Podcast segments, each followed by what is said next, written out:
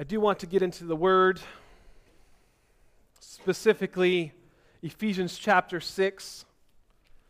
I was anticipating that we would get through Ephesians before the end of the year. But the way that I see it, um, with a couple more weeks off, I don't want to rush, but we'll, we'll get through it some one of these days. Let's read uh, starting in verse 10, the Word of God. The Apostle Paul writes and says, Finally, be strong in the Lord and in the strength of his might. Put on the full armor of God so that you will be able to stand firm against the schemes of the devil. For our struggle is not against flesh and blood, but against the rulers, against the powers, against the world forces of this darkness, against the spiritual forces of wickedness in the heavenly places. Therefore, take up the full armor of God so that you will be able to resist in the evil day. And having done everything to stand firm, Stand firm, therefore, having girded your loins with truth, and having put on the breastplate of righteousness, and having shod your feet with the preparation of the gospel of peace. In addition to all, taking up the shield of faith with which you will be able to extinguish all the flaming arrows of the evil one. And take the helmet of salvation and the sword of the Spirit, which is the word of God. With all prayer and petition, pray at all times in the Spirit and with this in view, be on the alert with all perseverance and petition for all the saints, and pray on my behalf that utterances may be given to me in the opening of my mouth, to make known with boldness the mystery of the gospel, for which I am an ambassador in chains, that in proclaiming it I may speak boldly as I ought to speak. But that you may also know about my circumstances, how I am doing, Tychicus, the beloved brother and faithful minister in the Lord, will make everything known to you I have sent him to you for this very purpose, so that you may know about us, that he may comfort your hearts. Peace be to the brethren in love with faith, from God the Father and the Lord Jesus Christ. Grace be with all those who love our Lord Christ Jesus, Jesus Christ, excuse me, with incorruptible love. I said two weeks ago, as I taught on the sword of the Spirit, which is the what of God? Re- word, but what's the word for it in Greek? Who remembers? Rhema the sword of the Spirit, which is specifically the rhema of God, that we will more readily hear God's voice when we are filled with His Spirit. I made the point that God fills us with His Spirit when we ask Him, Luke chapter 11. Now, that message goes right into where we are today. And I did not feel released to get to this last week, but I want to encourage you, if you were not with us two weeks ago, that you would go back and listen to that message because it really precedes that. First, we need to know Christ Jesus. The second thing we need to do is ask Him to fill us. And when He fills us, it now it allows us to pray at all times in the Spirit. And these two things go together. Ephesians chapter 6, verse 18. With all prayer and petition. Now, there's two different words in Greek that are used here. If you were to look at the instructions given to Christians that are to be praying for those that are in authority over us in 1 Timothy chapter 2, there's as many as four different words. And I don't want to spend too much time making the subtleties. I've gone over these. But in general, the first word that you come to says, with all prayers, or that is just a general word for prayers, praying to God. The second word, petition, as it's written in the New American Standard, or yours may see, say entreaties, yours may say supplications. It signifies petitions that are wanted by men, needs or wants or seeking. Things that we but lay it down and we entreat God. Would you answer this? So one's a very general, one is more specific. The root word of petition is to bind or to tie or fasten. The same word that we see shod your feet with the gospel of peace. Bind or petition. Bind up your request to God. How many of you have ever bind, have had to bind up the strong man? Here's the picture it's a petition. Bind it up. Praying at all times in the Spirit. Do you remember I pointed out that the apostles' writing shifted when we, before we were talking about the last two pieces of armor, where we are looking at receiving, receiving the shield, the helmet of salvation, the sword of the Spirit, excuse me. Well, the first four pieces all dealt with this, in, this action of taking up or arraying yourself, or binding up your feet, or fastening around your waist. But again, he ties in these two other participles, and they're not attached to the fifth and sixth piece of armor. But nonetheless, here we have our fifth one, which is the word praying. Now, your Bible may say this a little bit different. It's not with all praying, it's actually prayer and binding up. And that second time you come to the word pray at all times is actually praying at all times. This is a participle. It's an, it's an action. It's an ing word in English. The point that Paul is trying to make is that we don't just stop with the armor and we're good in battle. You have to put on all six pieces and then pray, and it's part of that continuation of being able to stand firm. Another thing that I read, maybe this is an easier way to visualize this. I read somewhere that a Christian is prepared for battle by putting on the armor of God, but you engage in battle the moment you begin to pray in the Spirit. It's through prayer that spiritual strength and the armor of God begin to go to work.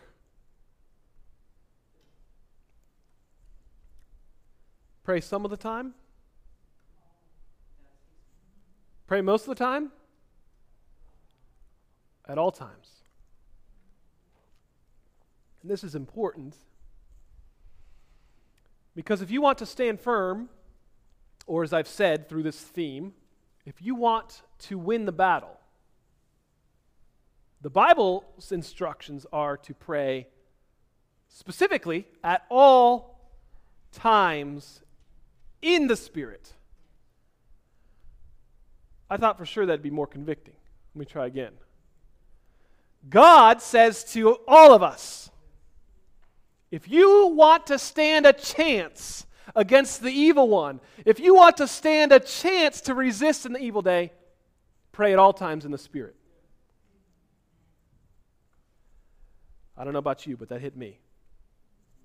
To the, to the degree that we are not constantly engaged in prayer, our defenses have holes.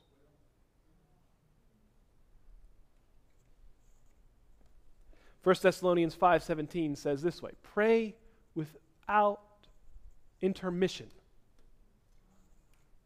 That's what it literally says. Pray without allowing gaps between your prayer times. Don't take a break. How many of you have been to a, a long play or a production? They have, you know, they have a break, halftime. What do they call that? Inter- yeah, that, I'm not very cultured, I know. And you're like, oh, thank the Lord, where's the hot dogs? And you go look for the nachos that are sold out front and try and, you know, get yourself through the rest of it.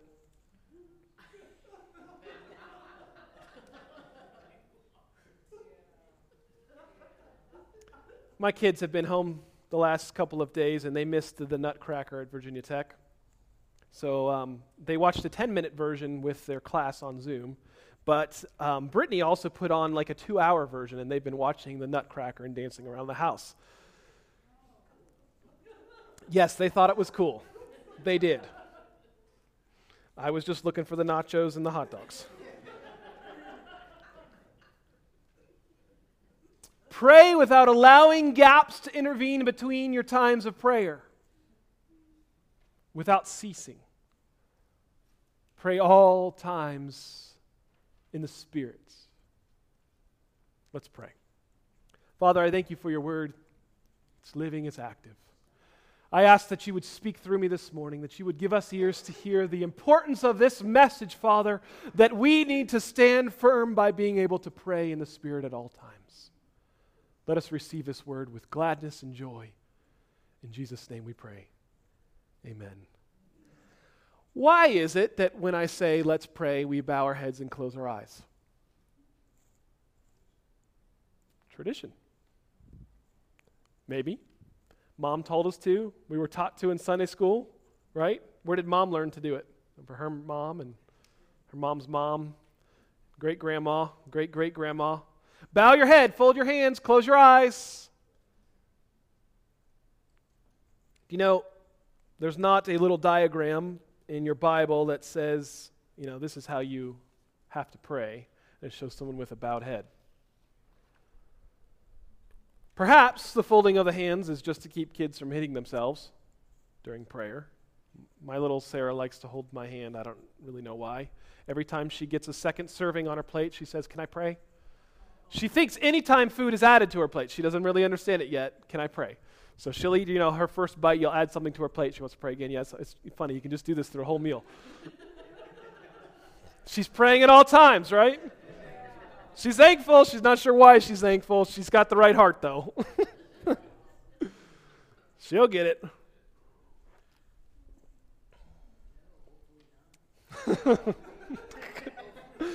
Lord, thank you for this bite of food. May it nourish my body. Josiah likes to pray when he's, when he's praying for the meals and dinner. I, I don't even get to pray anymore. I have to fight for it. Josiah says, Please let this food be good.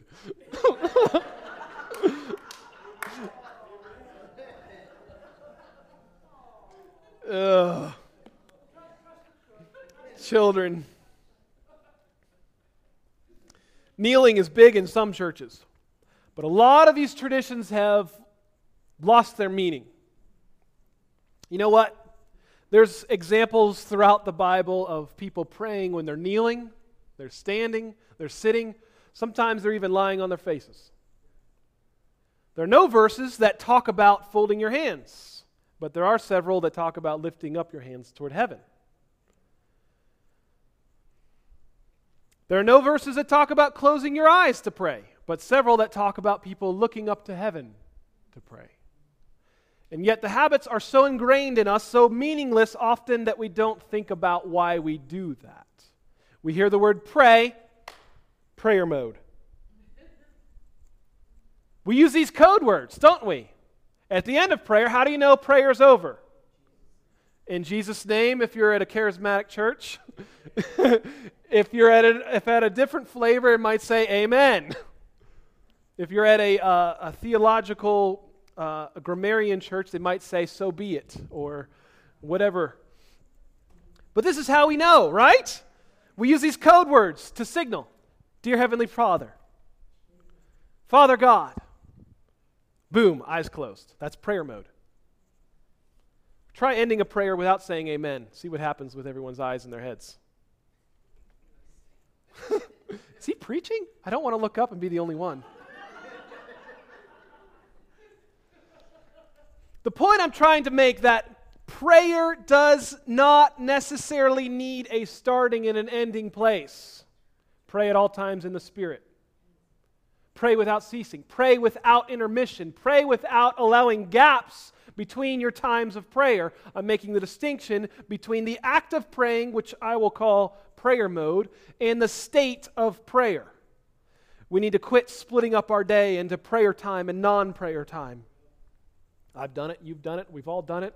We're going to give our Father a few days here or a few minutes here and there. We're going to start our day off right. We're really spiritual, right? We wake up, we go into prayer mode. I'm watching the clock. I got 20 minutes, God. Done. Sweet.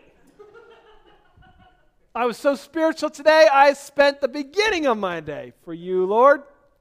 And we end with an amen. Sometimes we don't think about it again. But that is not what Paul tells us prayer should look like in the life of the believer.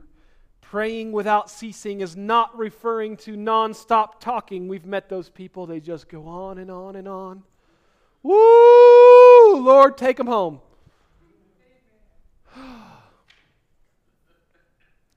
but rather, this praying without ceasing is this attitude from your heart. That everything is a potential prayer request, or supplication or intercession or thanksgiving. That you can actually be in a state of prayer where you're not fazed by let's pray or amen or dear Heavenly Father or bow your heads. It's not nonstop talking, but it's a God consciousness and a God surrender that we carry with us all the time. Do you know it's possible to keep your mind so focused on the Father and your spirit so immersed in Him, in His presence, that you spontaneously pray without ever realizing you're praying? I believe that kind of subconscious, spirit filled prayer life is possible. That in the very same way we breathe without thinking about breathing, we pray without thinking about praying. And I'm not saying this as I've arrived, look at me, but to encourage us all to press in and to ask God for this revelation. The more we spend time with Him, the more we read His Word, the more that we pray, I find myself spontane- spontaneously praying. Caleb will say, what are you, Who are you talking to?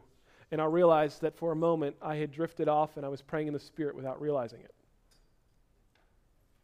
We can get to that place. We can get to that place where I know it may sound weird. It certainly looks weird to the outsiders. It's like, I, I don't even explain it anymore to the kids. I just say, oh, I'm sorry. I guess I was talking to God. what else do you say? I don't know. It's weird. I'll be thinking about a matter, and I'll realize in hindsight because someone will ask me that my lips started moving and sounds were coming out because the spirit within me was agreeing with the mind about some other matter without even cognitively deciding I'm going to stop and pray about this. We can get there. Here's my explanation of what is going on when that happens. Firstly, praying in the Spirit is not the same thing as praying with our mind. The apostle Paul makes that very distinction in 1 Corinthians chapter 14, specifically at verse 15 if you want to look at it yourself. And, and, and remember, in looking at Ephesians 6:18, our, our verse for today, we stand firm by praying, not with the mind, but with the Spirit. He doesn't say pray at all times with your mind. Pray at all times with the Spirit. I would love for you, those of you that don't believe my interpretation of praying in the Spirit is tongues, to explain what you think that really means if it's not talking about that. How do you pray with the Spirit? It doesn't say pray by the Spirit. It doesn't say, doesn't say pray along with the Spirit. It says pray with the Spirit. It's a partnership of the Spirit that's living inside of you, praying for things that you don't know how to pray with.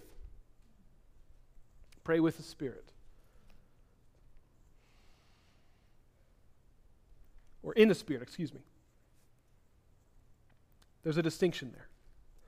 But Paul in 1 Corinthians chapter 14, he's talking about praying with his mind and singing with his mind. And, and he contrasts it with praying and singing with the Spirit or in the Spirit. And there's a, a useful thing about praying with our mind. I'm not saying it's wrong, I'm not saying that we have to ignore it. We obviously pray with our mind. There's things that the Lord puts on our heart and we can make a request. It's often how things work corporately. But I want to point out something here is that when we pray with our minds, it's good when we know how to pray. Sometimes we think we know how to pray. What's our go to? We often will pray with our minds. Maybe that's right or wrong. But what do you do when you don't know how to pray? That's when praying in the Spirit really shines. See, the Word of God is saying this, and get it. God's words, not mine. If you want to be able to stand firm against the schemes of the devil, if you want to be able to resist in the evil day, you're going to have to pray in a spirit continually. But, Pastor, I don't think everyone is given the gift to pray in spirit. Pray at all times in the spirit. But, Pastor, do you really think that means every believer must pray in the spirit? Pray at all times in the spirit. But I've asked for the gift many times and I've never been able to pray in the spirit. Pray at all times in the Spirit. But how do I pray in the Spirit if I don't know what I'm saying? Pray at all times in the Spirit. But why should I pray in the Spirit if I don't know what I'm saying? But, but, but. The list goes on. Pray at all times in the Spirit. I know it's uncomfortable for some of you to hear, but it's the truth, and God wants you to know it, or He would not have written it for our instruction. There are times, like I said, when we know how to pray, and we often first go to our mind. But when we really get down to it and we're not sure what to pray, this is when I think it will help us to understand. The Holy Spirit helps us to pray because He intercedes for the saints according to the will of God. Romans chapter 8, verses 26 through 20, or 25 and 26. He intercedes for us with groanings that are too deep for words. So, so what happens is when our mind is thinking about something of let's just take the, the tragedy that's happened with the tornadoes in Kentucky. Okay? You're, you're aware of what's happened. Everyone know? There's about 70, I think, that are estimated dead, perhaps more. I, I haven't heard the recent numbers. A, a bunch of tornadoes came through with the last big storm across four or five states. A lot of death, a lot of destruction. Say, I'm thinking about this, and you you begin to think about the things, but not really knowing, Lord, how can you meet those needs? And we can pray that in our minds. We could say, God, would you just meet their needs, whatever they need? Lord, would you send help? Would you send finances? But you can also be thinking about the tornadoes. You can be thinking about the destruction, perhaps even the pictures. And you begin to pray out in the Spirit. And the Lord begins to give you utterance of things that you may not understand. It's your spirit man praying and coupled with your mind as you're praying those things. Say, God, this is too big of a prayer. I don't know what to do. But the Holy Spirit goes right there and just with pinpoint accuracy, He begins to pray spiritual things over the exact needs of those people that are far. There's something special about praying in the Spirit. But I want us to also know that although I believe it's easy for us to see the importance of it when we don't know how to pray, we are not limited to praying in the Spirit only when we're unsure of how to pray. I believe we should pray at all times in the Spirit because that's what the Word of God says. When, a corp- when we have corporate prayer and someone is praying something out loud into English in this case, because most of us speak English, you can pray and agree with them in English. Yes, Lord. Yes, Lord, let that happen. Thank you, Lord. Or you can agree with them in the Spirit. And this is the distinction that I think is really where God wants to take us to another level. He's saying, if you want to stand firm, you've got to pray at all times. You've got to have your mind so focused on me, and only by the Holy Spirit's pinpoint accurate prayers are you going to be able to stand firm and resist in the evil day. Now, Pastor, where do you get the idea that speaking in tongues is the same thing as praying in the Spirit? Well, that comes from 1 Corinthians chapter 14. 1 Corinthians 14, 14 through 16. It's quite obvious, in my opinion. And we can go there if you want to go there. I'll just read it very quickly. But I encourage you, if you've got different opinions on this or having difficulty accepting this teaching, let's talk about it. 1 Corinthians 14 says, For if I pray in a tongue, my spirit prays, but my mind is unfruitful. Now, notice the distinction here, and it's in Greek, it's my spirit, my mind. But 15 says, What is the outcome then? I will pray with the spirit. So he switches and uses these interchangeably. And I will pray with the mind also. I will sing with the spirit, and I will sing with the mind also. Otherwise, if you bless in the spirit only, he's talking about praying or speaking words out in the Spirit, how will the one who fills the place of the ungifted say the Amen at your giving of thanks, as he does not know what you are saying? The whole context here, if you read the previous verses, is about speaking in tongues in an ungifted person coming into the room, not being able to agree with them by the Amen how are they going to agree with you if they don't know what's going on? So you must be fruitful and pray with your mind and your spirit. There's time and place for both. I believe also, and we don't have time to go through this, I encourage you, it's online. If you'd like to go back and listen to my teaching on tongues and the baptism of the Spirit, they're available online. There are more than one use of tongues. There's a personal devotional prayer tongues. That's what I believe Paul has in mind when he says pray at all times in the Spirit. There is also a corporate manifestation of the gift of the Spirit, which is known as speaking in tongues, which should always be followed with the interpretation of tongues. Why? For the edification of the body. Paul is not talking about speaking it all out and causing confusion. That's what he's clarifying in 1 Corinthians chapter 14. Everything is to be done in order so that the gifted person can come in and can get something out of it. The ungifted person can come in and get something out of it. But in 16 specifically, he's saying, how are they going to understand if you only bless in the Spirit or pray in the Spirit? Again, used interchangeably with speaking in tongues, which you see through the remaining of the chapter. Speaking in tongues, in my opinion, is very clear, the same as praying in the Spirit. Now, I know some of you don't interpret Scripture this way, but I want to boldly ask you is that because of what someone else has told you, or is that because the Holy Spirit showed you in your own personal study of the Word of God? And I want to ask us each and every one of these, each and every one of us, why do you believe what you believe about tongues? because we're talking about the greater picture of the armor of God. Curtis brought up something this week to me. We were going through some spiritual warfare together. I think I believe I'm speaking putting words into his mouth so you can check it with him later. He can rebuke me if I'm wrong, but I believe the context was him talking with Sherry and how the Lord directs the words that are to be brought forth behind the pulpit on Sunday mornings and said, We better get ready. Pastor's teaching on the armor of God. In other words, there's this attack that's imminent. God is preparing us as a body to go through spiritual warfare, or else He wouldn't be having me teach on it. Okay? How are we going to be able to stand firm against the attack if we don't understand the importance of all of these pieces of armor working together, coupled with praying at all times in the Spirit, which is absolutely tied into these six pieces?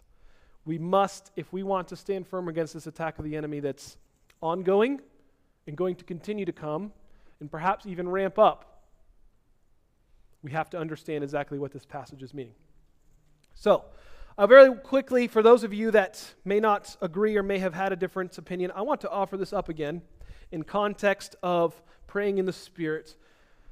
I want to offer up the simple teaching of baptism in the Spirit, which is, I believe, how you get the gift of praying in tongues.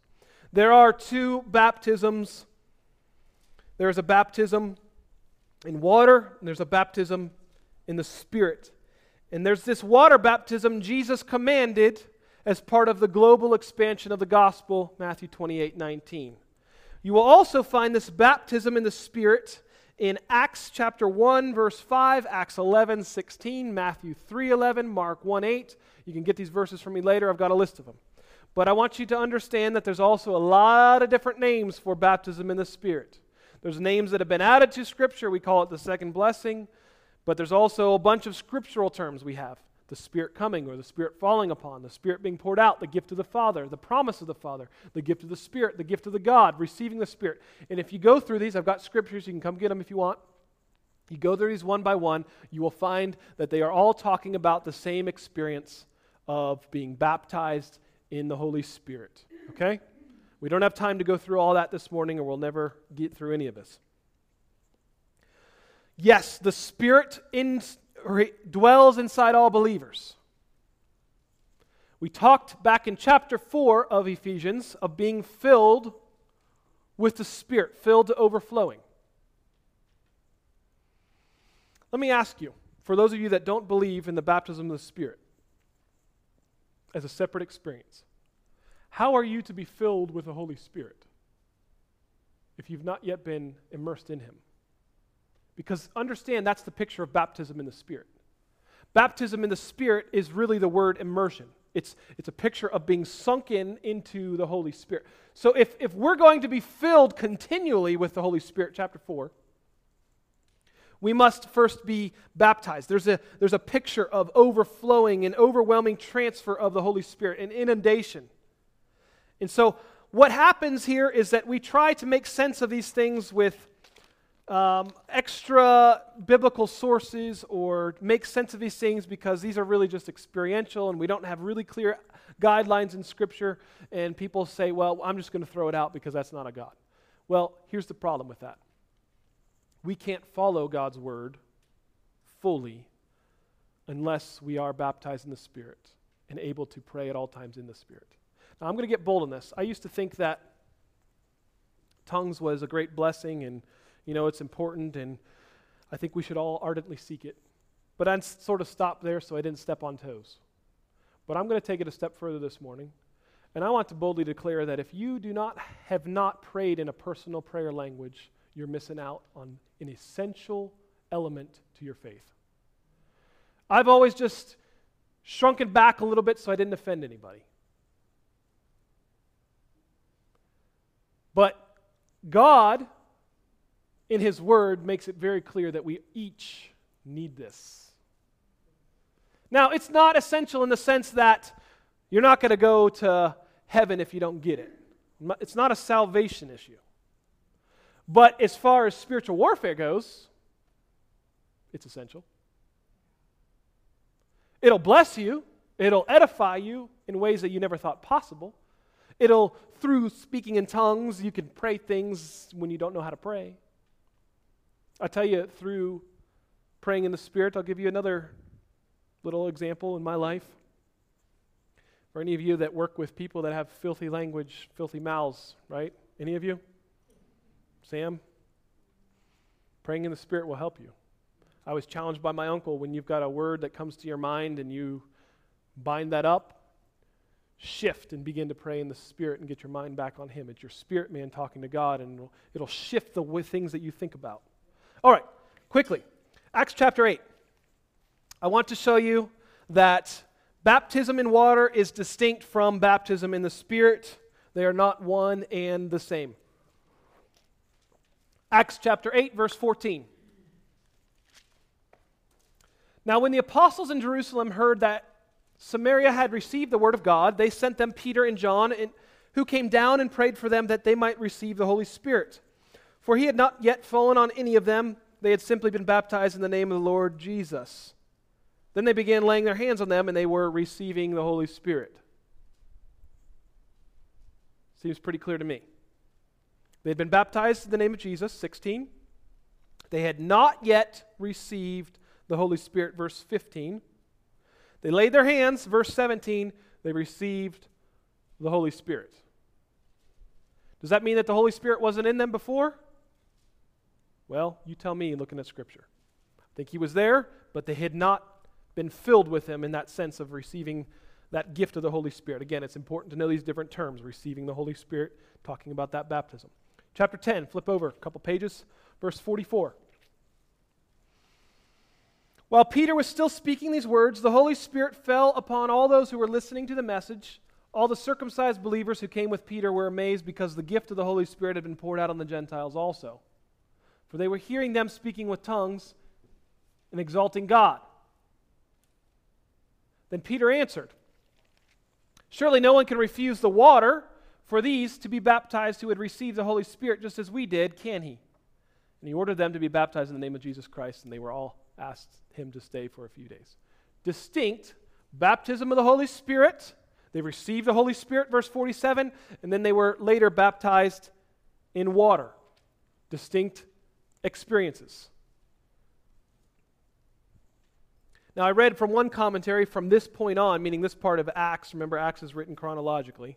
So, chapter 11 on, that you'll never hear about the baptism of the Holy Spirit again, which is absolutely unscriptural. It's not even experiential because it's just simply plain and false.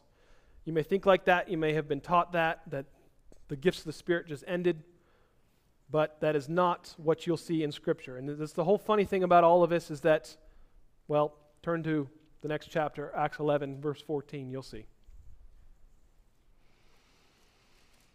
And he will speak words to you by which you will be saved in all of your household. And as I began to speak, now Peter's retelling the story, the Holy Spirit fell upon them just as he did at us at the beginning. He's telling the story back at Jerusalem about the um, Gentiles receiving the gift. And I remembered the word of the Lord, how he used to say, John baptized with water, but you will be baptized with the Holy Spirit. Okay? Again, distinction. I just to show you there's, there's a baptism of John, there's a baptism of water, there's a baptism of Spirit. Now flip to, ver- to Acts chapter 19. Acts chapter 19. I'll show you that there was another one that happened after Acts 10.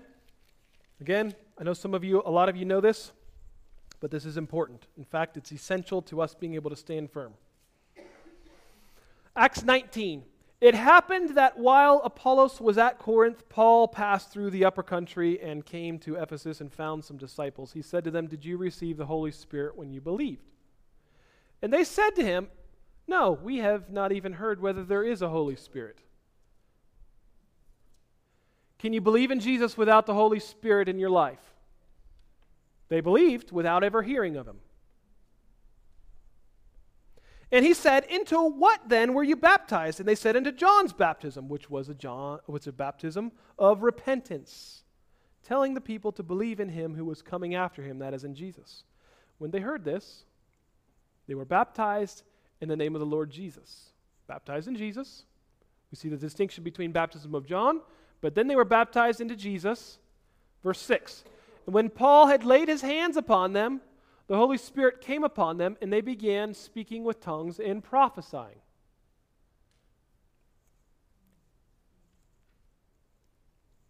Popular book booklets, The Holy Spirit in You by Dennis and Rita Bennett puts it this way. The first experience of the Christian life, salvation, is the incoming of the Holy Spirit through Jesus Christ to give us new life. God's life, eternal life. The second experience is the receiving or making welcome of the Holy Spirit, so that Jesus can cause him to pour out this new life from our spirits, to baptize our souls and our bodies, and then our world around with his refreshing and renewing power. Don't be swayed by these four passages, or by me, by my words. Don't be swayed by anyone else. Be swayed by the Word of God. Water baptism and the Holy Spirit are two separate and distinct experiences. Now, lastly, and I read one of them in Acts chapter 11. We also read it in Acts 8, verse 17. You see it in Acts 19, verse 6. You see it in 2 Timothy 1, verse 6. That this baptism of the Holy Spirit is given by the laying on of hands. Why do we lay hands? When we ask people to come forward and we lay hands and it's a little weird, what are they doing? What are those weird people doing? Well, we're doing what those before us in Scripture did. The model that was given is that the Holy Spirit is seemingly, whether symbolic or supernaturally, I don't know and it doesn't matter, but imparted to each other by the laying on of hands. So, someone that has been baptized in the Spirit, as they touch you, there's a transfer of the Holy Spirit, and He inundates your spirit, man, and fills you with Himself. That's what happens. Now, every time you see in Scripture that someone was laid on of hands in the name of the Holy Spirit, they were speaking in a new tongue. It's a real inconvenient truth for anybody who does not believe in it. And even for me who thinks that you can get baptized or you can have your someone lay hands on you and you won't necessarily have the evidence of speaking in tongues. But you know what I think really happens is that we're not obedient or bold to speak out. Now you can get your tongue later in your own private prayer closet. My father was one. I know some other people in this church have experienced had experiences very similar. Is that you had hands laid on you and then later the Lord opens up your mouth into obedience and you speak forth. I have never met somebody that I felt we laid hands on and they could not speak in tongues. Now, let me clarify. Again, in 1 Corinthians, not everybody has the gift of tongues, which is specifically talking about corporate edification of the body. In the same way that not everyone has the gift of faith or healing or prophecy or discerning of spirits or interpretation of tongues. But what was the normative experience for every single time someone received the Holy Spirit? I'm using the term baptized in the Holy Spirit throughout all of the New Testament, every single time we have recorded, they spoke in a different tongue. Which I would argue, 1 Corinthians 14, verse 16, is praying in the Spirit. Not with Him, but in it. It's when your spirit man sets aside of itself and you actually get into that place where the Holy Spirit is. And you begin to speak forth utterances from your mouth that your mind doesn't necessarily know. Your mind can know them. Paul says that we should ask to understand. The Lord might give you a word or confirmation, but it's also okay just to pray in agreement in the Spirit and allow Him to pray in our own weaknesses because we don't know how to pray as we should.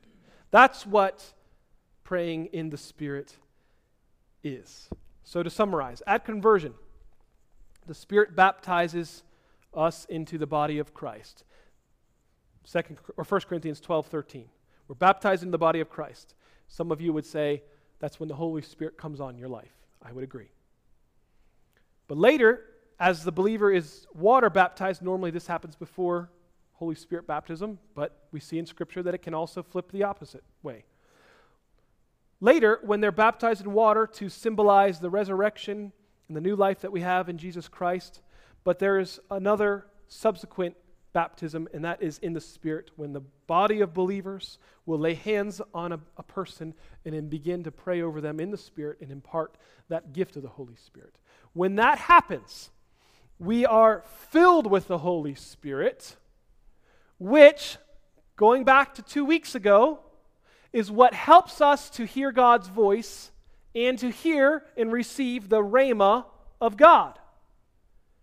It's going to be really hard for anyone. Not I won't say impossible. It's going to be really hard for anyone to receive the rhema of God without the Holy Spirit filling them. Now, as believers, we are we are instructed to continually be filled.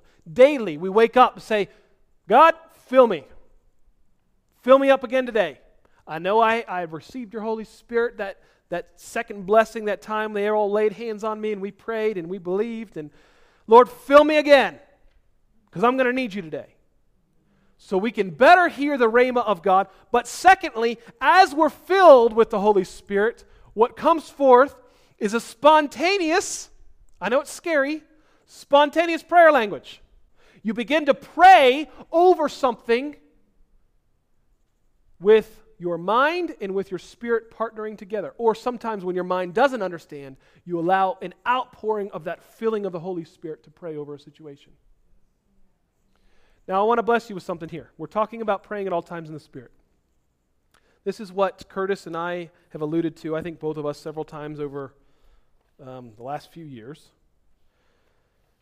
Is that not only can that prayer language, that personal tongue, be useful for building yourself up when you don't know how to pray, but this is just a freebie here. It will also bless you and take you to a deeper place in worship.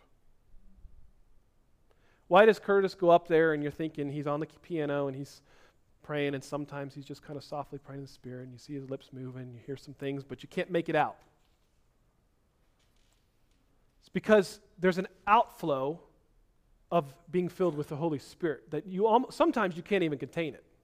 Sometimes, and, and I'm not going to say you, you, the Holy Spirit's moving your lips against your will. That's not what I'm saying. I, some people think like that. They think, oh no, that's really freaky, and, and God's just going to move my mouth whenever I want. No, you have to be obedient to it. The spirit of the prophets is subject to the prophet, okay? But sometimes there's just an, an, an oversaturation and exuberance in worship that if I'm going to say anything, it's just going to be, and as soon as you open your lips, it's like the whole, the spirit's like, boom! And he just wants to get some words out and praise God too.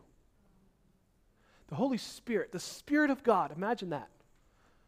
God the Father, perfect God the Father. The Holy Spirit is the Father, right? They're, they're one.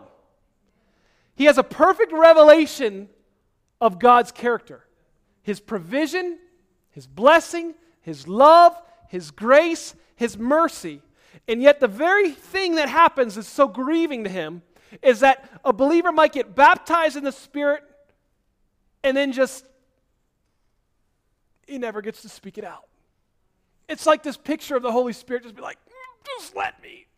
He's like busting at the seams to just praise God with that perfect revelation of who He is. And that's what happens in worship sometimes.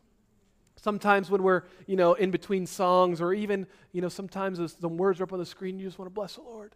Bless the Lord, oh my soul. And then you just begin to pray in the Spirit, Lord, thank you. And it's an outpouring, it's an outflow of being filled with the Holy Spirit. And that is how we are able to pray in the Holy Spirit. That as we ask God, say, God, fill me, fill me up, fill me up. And so the next time you're walking down the road and you see someone homeless and they're shivering, you don't even have to make a conscious thought. You can look at them and your spirit is already praying before you even make a thought. When you turn on the news and you see a devastation, a story, you begin to, in obedience, move your mouth, the Holy Spirit is speaking out words for specific needs.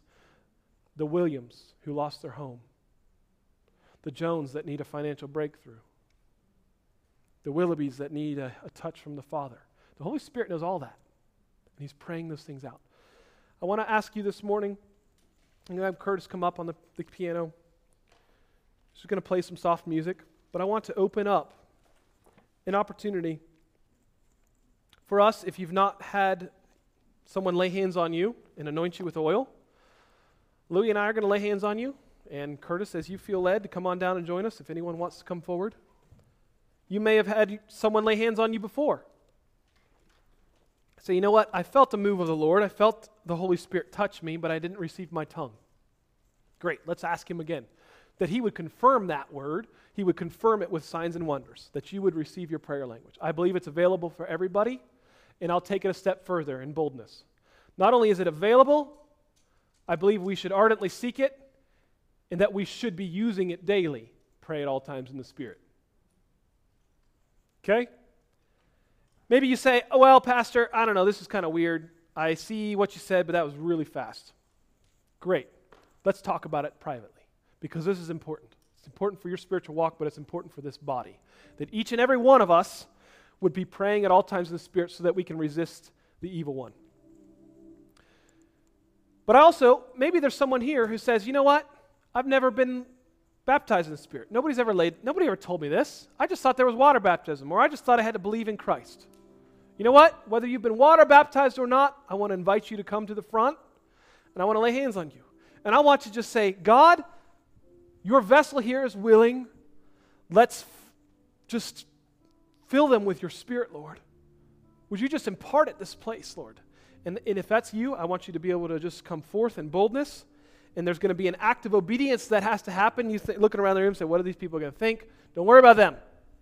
There's, a, there's an act of obedience. Say, Oh, I've been a believer for 40 years. What are they going to think of me? Doesn't matter. It's between you and God. Do you want it or not? do you want his fullness or not? And, and what will happen is, is you feel a tugging in your heart, say, you know what, I need that, I kind of want that, but it's a little embarrassing, it's a little bit weird. Get over yourself. How bad do you want it? How bad do you want it? And as you stand up, you take that first step, there's an act of obedience, and that, that feeling is just going to flee. It's just the devil. He's trying to discourage you and distract you and keep you from getting the blessing of the Holy Spirit. So I want to ask you if, if, if you're in that place that you would just be obedient to come forward. Perhaps you've been following the Lord for a long time. Perhaps you already can pray in tongues and pray in the Spirit